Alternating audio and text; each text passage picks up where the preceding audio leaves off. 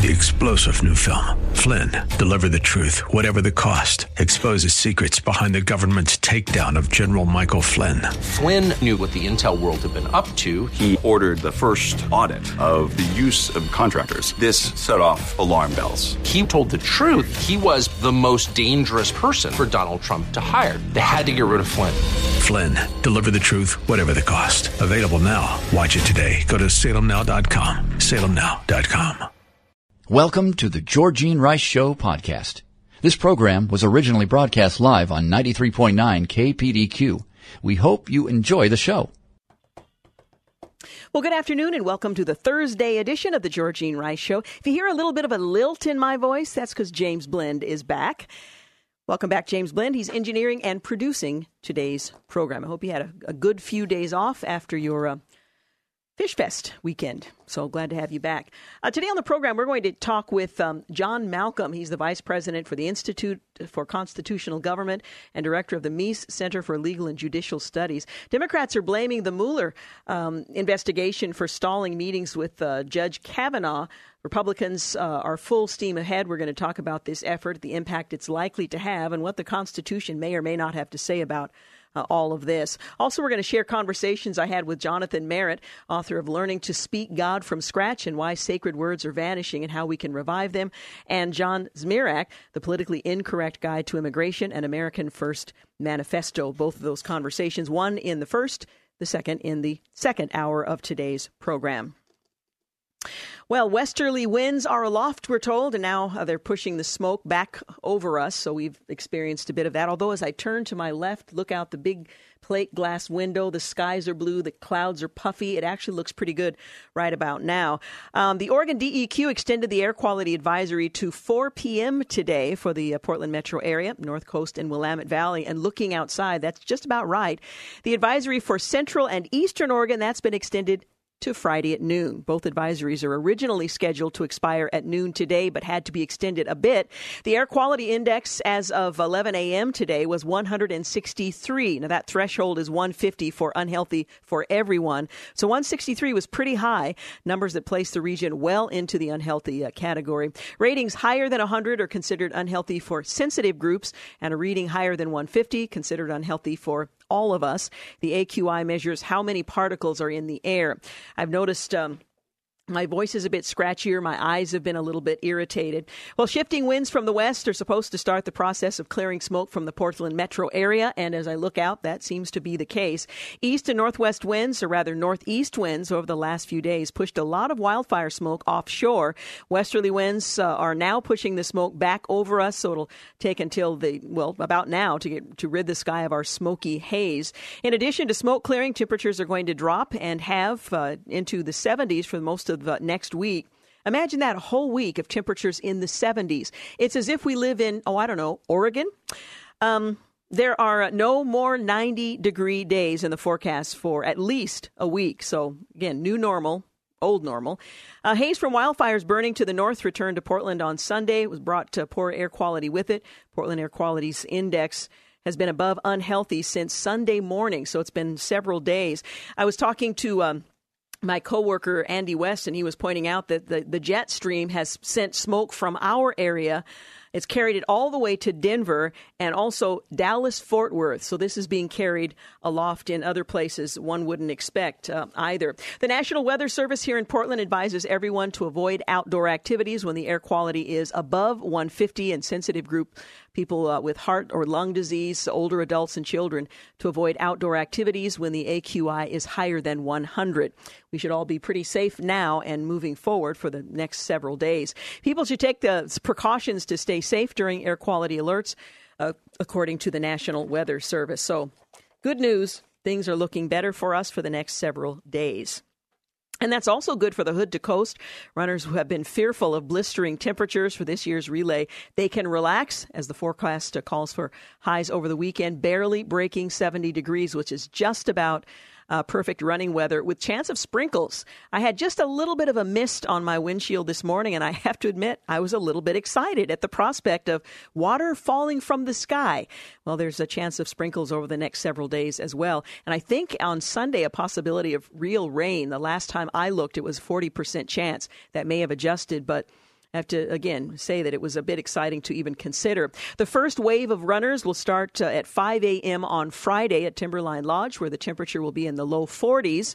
Um, the high Saturday afternoon in Seaside will hit in the mid 60s. An air advisory that lingered for days here in Portland was expected to be lifted and has been, so the smoky, hazy condition should also be gone, and that's great news for runners. This year, um, they're going to arrive from all 50 states, referring to the runners, and 43 countries for the Hood to Coast. There are 19,000 runners and walkers registered. There are 40,000 on the wait list. So if you've been thinking, oh, someday I'd like to do the Hood to Coast, 40,000 on the wait list.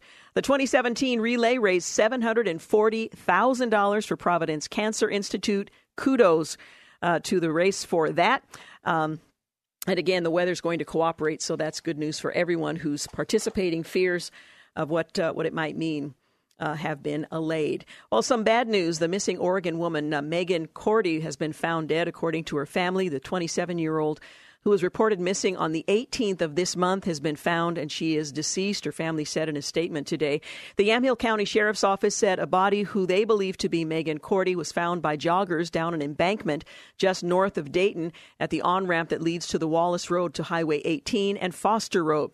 The sheriff's office notified the family of the discovery. The family is asking for privacy at this time and offered the following statement. It is with very heavy hearts that we are sharing our beloved daughter Megan has been uh, found deceased by the Yamhill County Sheriff's Office. The pain our family is experiencing is unimaginable, and we ask for privacy as we process this information and continue to grieve as a family. Well, we certainly want to respect their privacy, but it's also an invitation to pray for them as they grieve uh, the loss of this young woman, again, 27-year-old Megan Cordy. She was last seen around 10:30 p.m. on Saturday after attending a wedding in the Grand Island community, about eight miles south of Dayton. She um, exited a car she had been riding in with her mother after an argument. She went away barefoot and without her cell phone, according to police. Detectives and investigators from the Yamhill County Major Crimes Response Team are on the scene and working the investigation, and hopefully there will be uh, more information uh, coming. More than 100 people searched the Grand Island area on Monday and Tuesday, but found no trace of of her. Dogs, helicopters, planes, infrared technology, drones. Marine Patrol assisted in the search. On Wednesday, the uh, sheriff's office said it had suspended the search but would continue the investigation into her disappearance. And today, we've learned um, that she has been found and sadly is deceased. Well, on this day in history, in 1305, Scottish leader and national hero William Wallace was executed in London. And on this day in 1833, Britain abolished slavery in the colonies. 700,000 slaves were freed. Personally gratifying. And in 1914, on this day, Japan declared war on Germany, but that was World War One. You may not have. Uh, known that date. And in 1919, Gasoline Alley, the cartoon strip, premiered on the, Colum- the uh, Chicago Tribune, rather. In 1963, on this day, the Beatles released She Loves You. You can fill in the rest. And in 1966, on this day, Lunar Orbiter 1 takes the first photograph of Earth from the moon.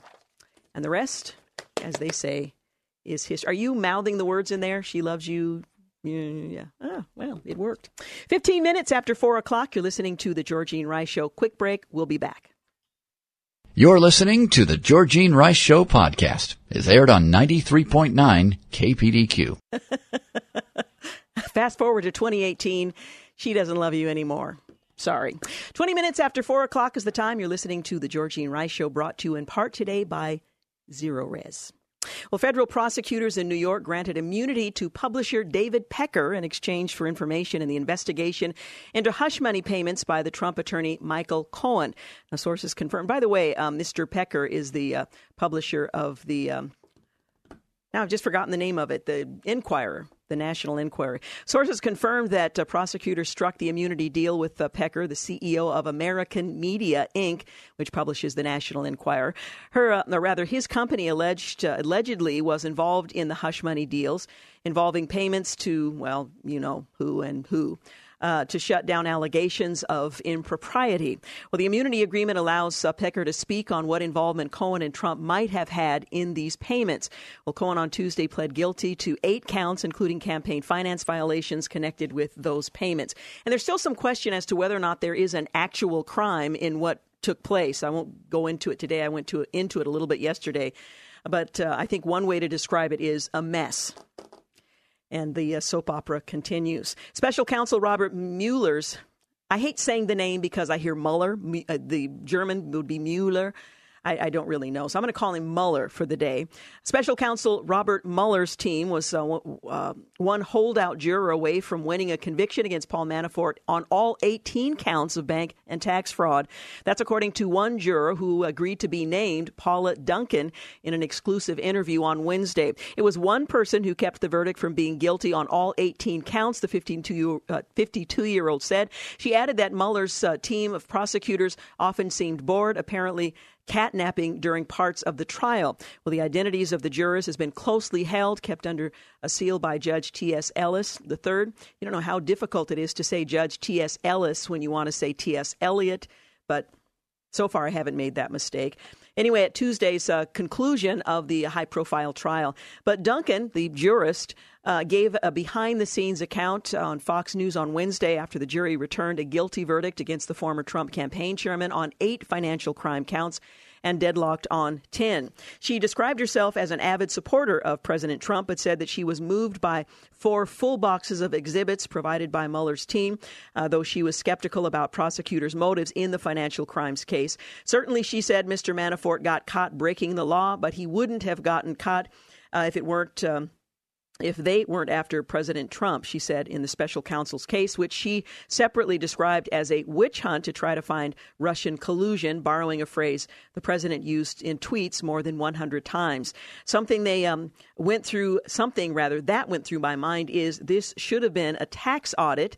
Uh, sympathizing with the foundation of the Manafort defense team's argument, but she did vote in favor of um, guilty plea on all counts, with one holdout, meaning that only eight went forward and a uh, mistrial on the other 10.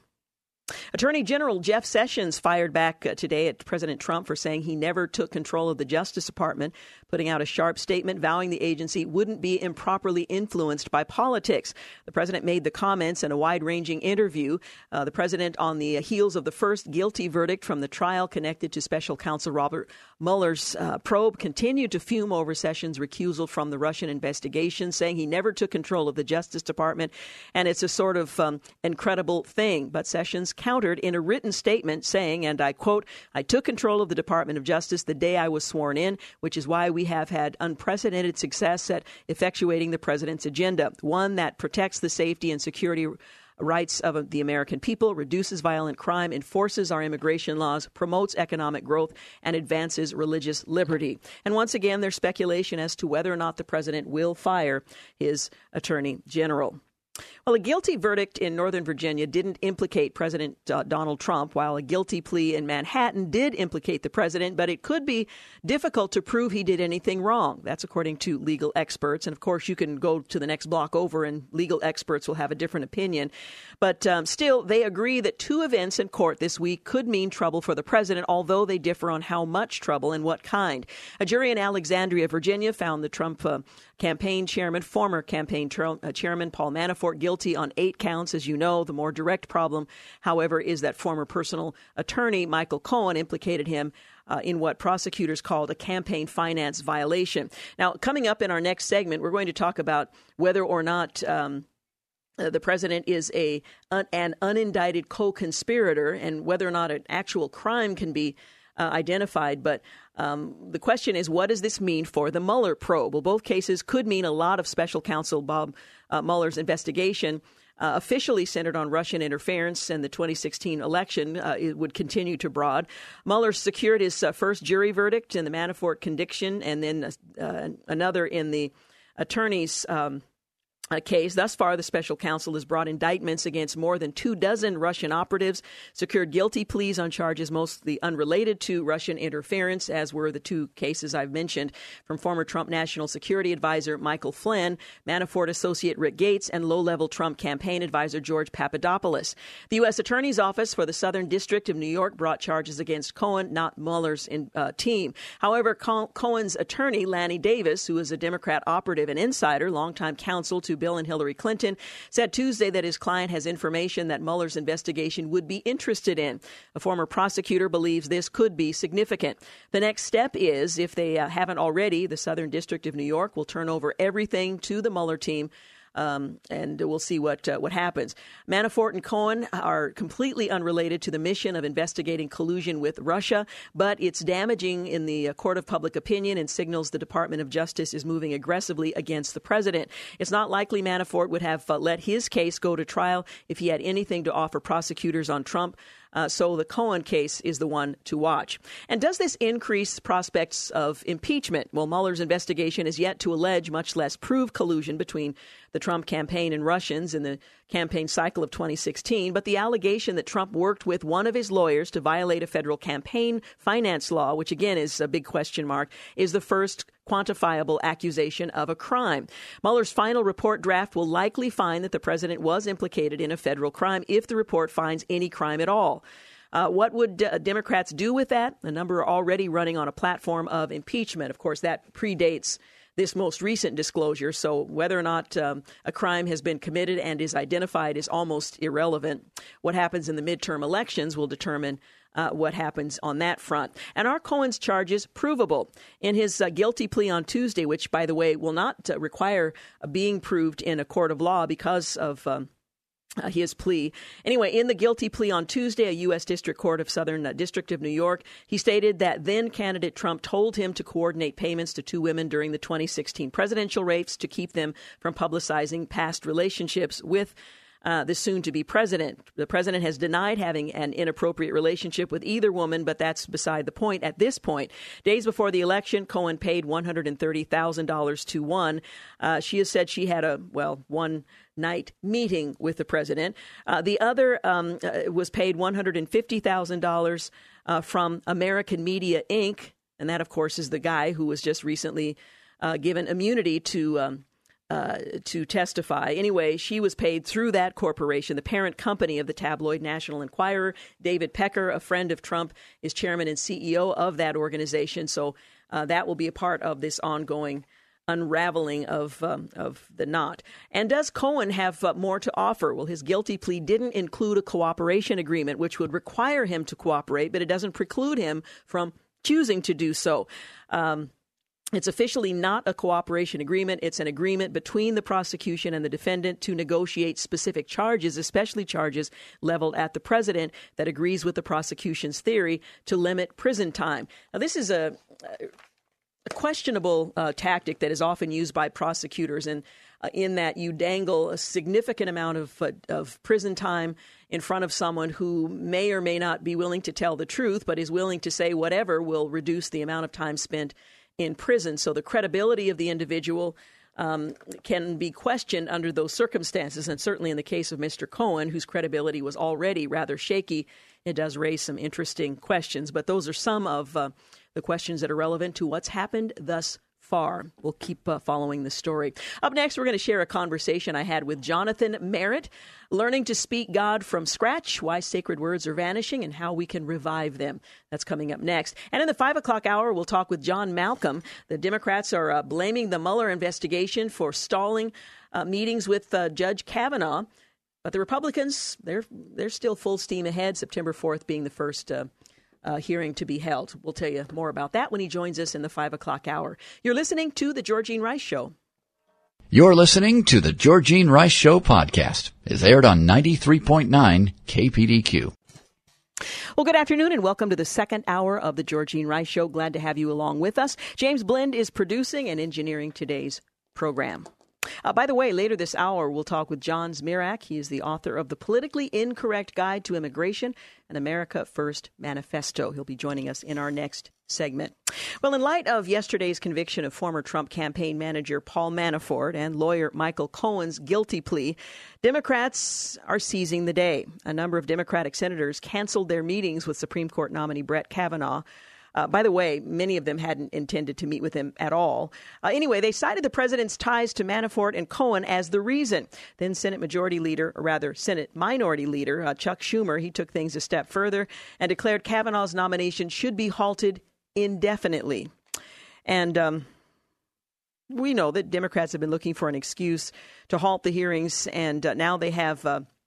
A pretext to do just that. Republicans aren't taking the bait. Senator Grassley has no plans to delay Kavanaugh's confirmation hearings, which start on Tuesday, September the 4th. Well, here to talk about all of this is John Malcolm. He's vice president for the Institute for Constitutional Government and director of the Meese Center for Legal and Judicial Studies. Thank you so much for joining us.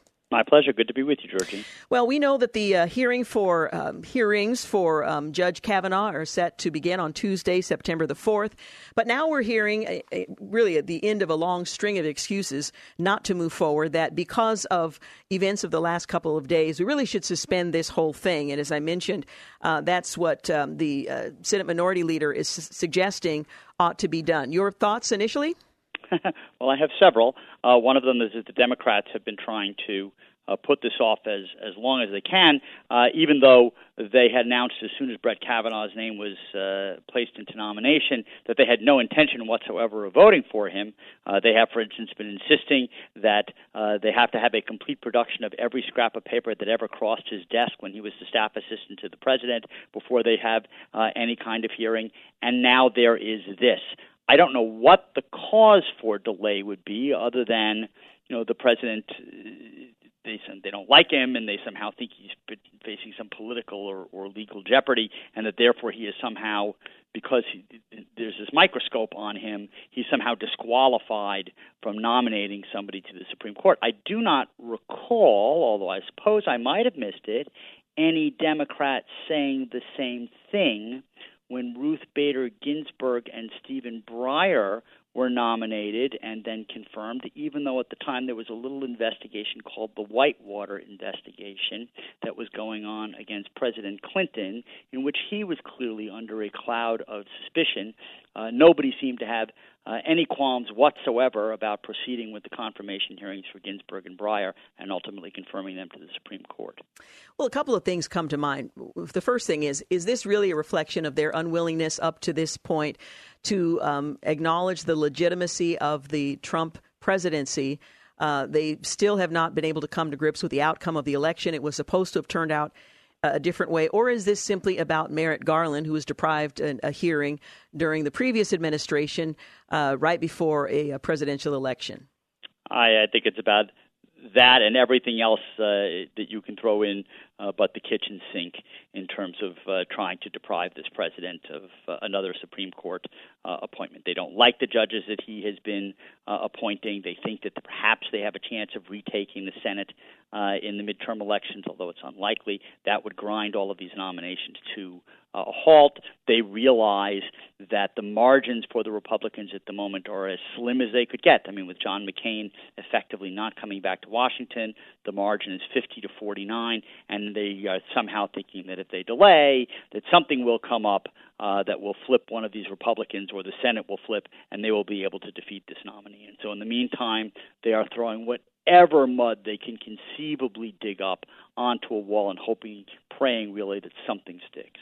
Well, uh, there's a new Fox News poll, and they indicate that voters are increasingly divided over the nomination of Brett Kavanaugh to the Supreme Court. Now, this isn't related to recent disclosures, but his nomination at all. According to the poll, 45% would confirm Kavanaugh, 46% oppose him. Uh, again, according to this latest poll, last month voters supported him by 38 to 32 percent uh, margin, respectively, and many voters at the time um, 30% had no opinion of Kavanaugh's uh, nomination. Is this uh, evidence that the Democrats are successfully undermining the the uh, the legitimacy of his nomination, or, or, how would you interpret that poll, which is one snapshot at one moment, um, and may not tell us more than that? Well, one, I, I think that the the public, as a general matter, uh, other than you know sophisticated listeners of your program, have very little idea what the Supreme Court uh, does. And indeed, there's a significant minority of people who actually think that Judge Judy is on uh, is on the Supreme Court. uh, and you know uh, what what this shows is that the Democrats have politicized this issue. I mean, so what we're supposed to have is a fair and impartial judge who does not prejudge cases but waits for cases to percolate up to the Supreme Court and then considers the arguments of counsel. Uh, but here, the the Democrats have said that somehow Brett Kavanaugh is going to lead to back alley abortions or is going to cause for a loss of insurance coverage for pre existing conditions. I mean, whatever political thing they can throw uh, to try to create this boogeyman, uh, they're doing it. And the really terrible thing about that is it really does misportray in a dangerous way the role that a judge plays in our society. So Judge Judy is not on the Supreme Court. Is that That's what you're right. saying? Yes, I know. I, I know that'll be a disappointment to some, but she is not on the Supreme Court. the most memorable comment of our conversation. Um, let's talk about the president's constitutional authority and the role of the Senate in advising and consenting or otherwise rejecting a nominee put forward by the executive. Explain that uh, constitutional requirement. Sure. So the president has the right to nominate uh, justices and lower court uh, judges. Uh, it is then up to the Senate to provide advice and consent or to withhold its advice and consent. So, in the case of Chief Judge uh, Garland, who was nominated by uh, Barack Obama, uh, the Senate said, you know, we are going to withhold our advice and consent. Other times, they have taken up a nomination and have voted down a nominee. Robert Bork uh, would be an example of that. But if they provide their advice and they give their consent, which requires a majority of uh, of the voting uh, senators, there is no longer a filibuster uh, available for Supreme Court justices. Then the president gets to appoint the judge by essentially signing the judge's commission. So, are you optimistic that uh, Judge Kavanaugh will ultimately become the next Supreme Court justice? Yes, I am. I mean, the margins, as I say, are slim, but he is a superb nominee. As you may know, he was on my list of people whom I thought would make outstanding Supreme Court justices that I published a little over a month after Justice Scalia uh, had passed away. Uh, you're not hearing any noises of any of the Republicans defecting uh, and, and, and voting against him. And I predict that if all 50 Republicans stick together and vote for him, that a few red state Democrats will cross over. If by some chance, though, the Democrats were able to persuade uh, a Republican senator, most likely either Susan Collins and Lisa Murkowski, and I don't think this will happen, but were to persuade one of them to vote against the nominee, then the pressure on these red state Democrats uh, would be intent to toe the line. But I don't think that's going to happen. I think that Brett Kavanaugh is a superb nominee. I think he has been through not one but two confirmation hearings since he was originally nominated in 2003 to the D.C. Circuit and didn't make it on until 2006. He has served with incredible distinction for the past dozen years, and he will be able to handle the confirmation hearings just fine. Well, we'll find out uh, how it all begins September the 4th. Hey, thank you so much for talking with us. Always appreciate it. Great to be with you, Georgine. Bye bye. Again, John Malcolm is Vice President for the Institute for Constitutional Government and Director of the Meese Center for Legal and Judicial Studies. Did you hear that, James? Judge Judy's not on the U.S. Supreme Court. Who knew? Just I'm just shocked. Anyway, these are, uh, of course, serious matters, and uh, we'll move forward in the Senate apparently on September 4th, and it does look very much like uh, Justice Kavanaugh will be confirmed. You're listening to The Georgine Rice Show. You're listening to the Georgine Rice Show podcast. It's aired on 93.9 KPDQ. We're back. You're listening to the final segment of the Georgine Rice Show. There's a debate going on within the African American church as to whether or not one should take a seat at the table with a leader with whom you disagree largely on a variety of issues. And Christianity Today pointed out that uh, debate that's going on with a headline Black Pastors Debate Partnering with Trump on Prison Reform. Now, the question is uh, whether or not it's uh, right for um, not just African American pastors, but anyone in leadership, but particularly in the church, to sit at the uh, table with someone um, uh, that, that holds the seat of power with whom you may disagree. Well, the uh, John Shepard writes for Christianity Today that at the beginning of August, Donald Trump convened a gathering of pastors at the White House. Many of the president's loudest supporters have been uh, Christian leaders. Uh, they were not the predominantly white male group that make up the uh, informal faith advisory council. Instead, at the table for this meeting was a group of African American pastors invited to discuss criminal justice reform. At the president's right hand side was South Carolina pastor John Gray, who opened the meeting with a prayer. And this is what he prayed. God, we thank you for an opportunity to speak about the hearts of those who sometimes cannot fight for themselves. The Relentless Church pastor prayed. Uh, we thank you for this moment to be able to share our hearts with the president. Dr. King said, We cannot influence a table that we are not seated at. I probably would have done that a little bit. So we pray that this conversation will be fruitful and productive and honoring of the best traditions of this nation, end quote. Now, some found that prayer offensive. It's not an endorsement. It doesn't suggest that the president uh, it should be agreed with. It's not a, a, an embracing of, uh, of everything that's come out of the White House, but that was the prayer that he prayed. It wasn't a statement made to the president. This is an appeal to God himself. Well, conservative media quickly praised um, the, the uh, prayer and the meeting. Um, Fox 10 Phoenix, for example, described footage of the moment as powerful prayer, but a few of his uh, community responded um, as well uh, positively from his community. Days after the meeting, though, a Black Minister Coalition issued an open letter expressing heartbreak about Gray and the other pastors' dialogue with the with an amoral leader. We need not remind you of the posture of the Prince of Peace, our Savior from the streets, when he stood before Herod and Pilate, stated the letter, signed by more than 50 pastors. He didn't even pray for them. Well, Gray is a trusted voice in some evangelical circles. He's host of a popular television program on the OWN network. Um, and he was uh, he was accused of being used as a prop. That's how Don Lemon on CNN described it. Gray responded to the charge the same way he has uh, now done dozens of times. Sitting at the table is neither affirming, endorsing, agreeing, or aligning. He said. He also pointed out that a criminal justice reform bill, ostensibly the reason for the White House pastors' meeting, may yet make it through Congress due to their combined efforts. But his trip to the White House and its subsequent fallout have revealed that faith leaders, especially those of color, may find little support in their communities for public meetings with the president, no matter the pragmatic arguments justifying them. Uh, essentially making a, a, moral equivalence to sitting at the table with someone with whom you uh, may disagree is tantamount to endorsement of, of embracing all that that individual has done. And then I read another article. Bob Smietana, uh, writing for Facts and Trends, points out that America has become increasingly divided by politics in recent years, and so have its Protestant churches. More than half, 57% of Protestant churchgoers under the age of 50, say they prefer to go to a church with people who share their political views. And few adult Protestant churchgoers say they attend services with people of a different political persuasion. Those are among the findings of a new report on churchgoing and politics from Nashville based Lifeway Research. Like many places in America, churches are divided by politics. The executive director of Lifeway Research, Scott McConnell, points out, and churchgoers under 50 seem to want it that way. For the study, Lifeway Research surveyed uh, 1,010 Americans, a relatively small sampling uh, for sure, but they attended services at uh, least once a month at a Protestant or non denominational church. 46% agree with the statement, I prefer to attend a church where people share my political views. 42% disagree, 12% are not sure. More than half, at 57% of churchgoers, 18 to 49 agree. Fewer churchgoers, age 50 to 64, at 39%, or, um, or older, 33%. Men are more likely to agree than women.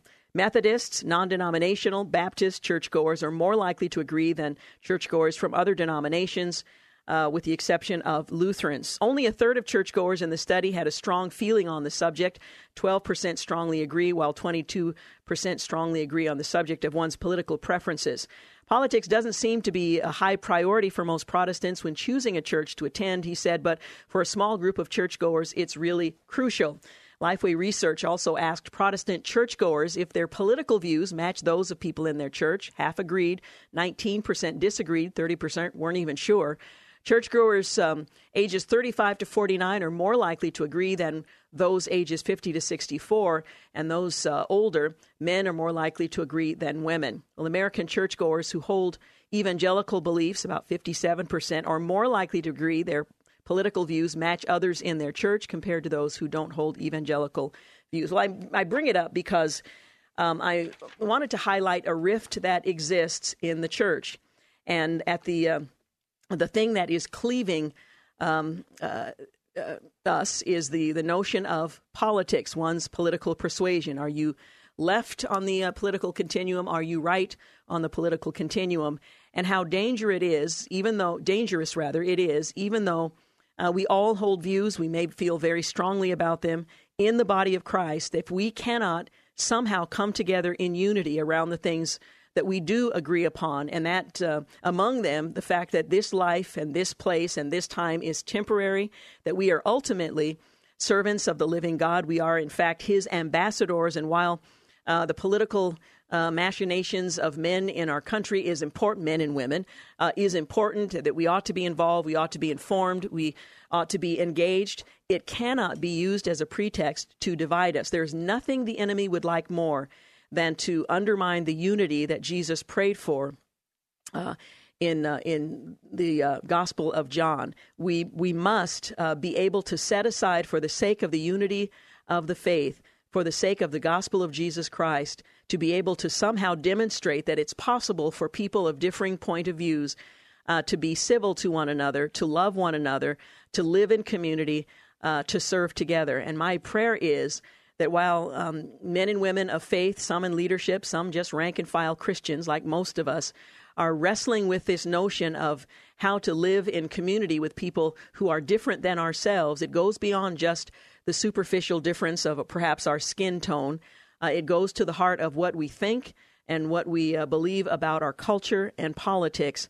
And if we, as men and women of faith, cannot somehow learn to demonstrate uh, living together and loving one another in the church, then there's very little hope, from my perspective, that we can have much influence on the culture. So while I think it's wise for black pastors to debate partnering with the, the president and under what circumstances that that's acceptable and so on, uh, and while I, I, I, think it's important that uh, we as churchgoers do have a, an opinion and a perspective on what's going on politically, it's also important to put it into a broader perspective in which we recognize that we are citizens, yes, of the state of Oregon, the state of Washington, of the United States of America, but our true citizenship and home is uh, in heaven, and our true sovereign, the one we serve above all others, is Jesus Christ. And He has called upon us to do something extraordinary and not just asking us to muster up our own strength, but He has provided for us His Holy Spirit, going so far as to say, It's better that I go in order that the Holy Spirit uh, would come for our sake, so that we can somehow demonstrate something that is in life in the 21st century utterly impossible. And He's asking us to demonstrate by loving one another what is impossible. And I hope we'll pray about it. I hope we'll ask God to, to grant us the strength and the capacity to love one another uh, to put our views on a variety of issues in their proper place, and that we would um, do what he uh, what he's asked us to do. So, a little bit troubled in spirit, but uh, I'm committed to doing that as much as is possible. Hey, I want to thank James Blend for engineering and producing today's program. Glad to have you back, and thank you for making the Georgine Rice Show part of your day. Have a great night. Thanks for listening to the Georgine Rice Show podcast. If you'd like to download a podcast of the show or would like more information on today's guests, please visit the show at kpdq.com or on Facebook. Follow the show on Twitter at grice show and like us on Facebook. And join us live every weekday at 4 for more critical thinking for critical times on 93.9 KPDQ. Three star general Michael J. Flynn, head of the Pentagon Intelligence Agency, knew all the government's dirty secrets. He was one of the most respected generals in the military. Flynn knew what the intel world had been up to, he understood its funding. He ordered the first audit of the use of contractors. This set off alarm bells. The explosive new documentary, Flynn, Deliver the Truth, Whatever the Cost, uncovers the facts behind this scandal. Flynn told the truth. He was the most dangerous person for Donald Trump to hire. I find out the worst enemy that I'm going to face in my life is right here in America. They took my assessment and they wanted me to change it. And I was like, I'm not changing it. They had to get rid of Flynn with in depth interviews, archival footage, and never before seen personal records of the man behind the headlines. I just felt like I was drowning. Flynn, deliver the truth, whatever the cost. Available now. Watch it today. Go to salemnow.com. Salemnow.com.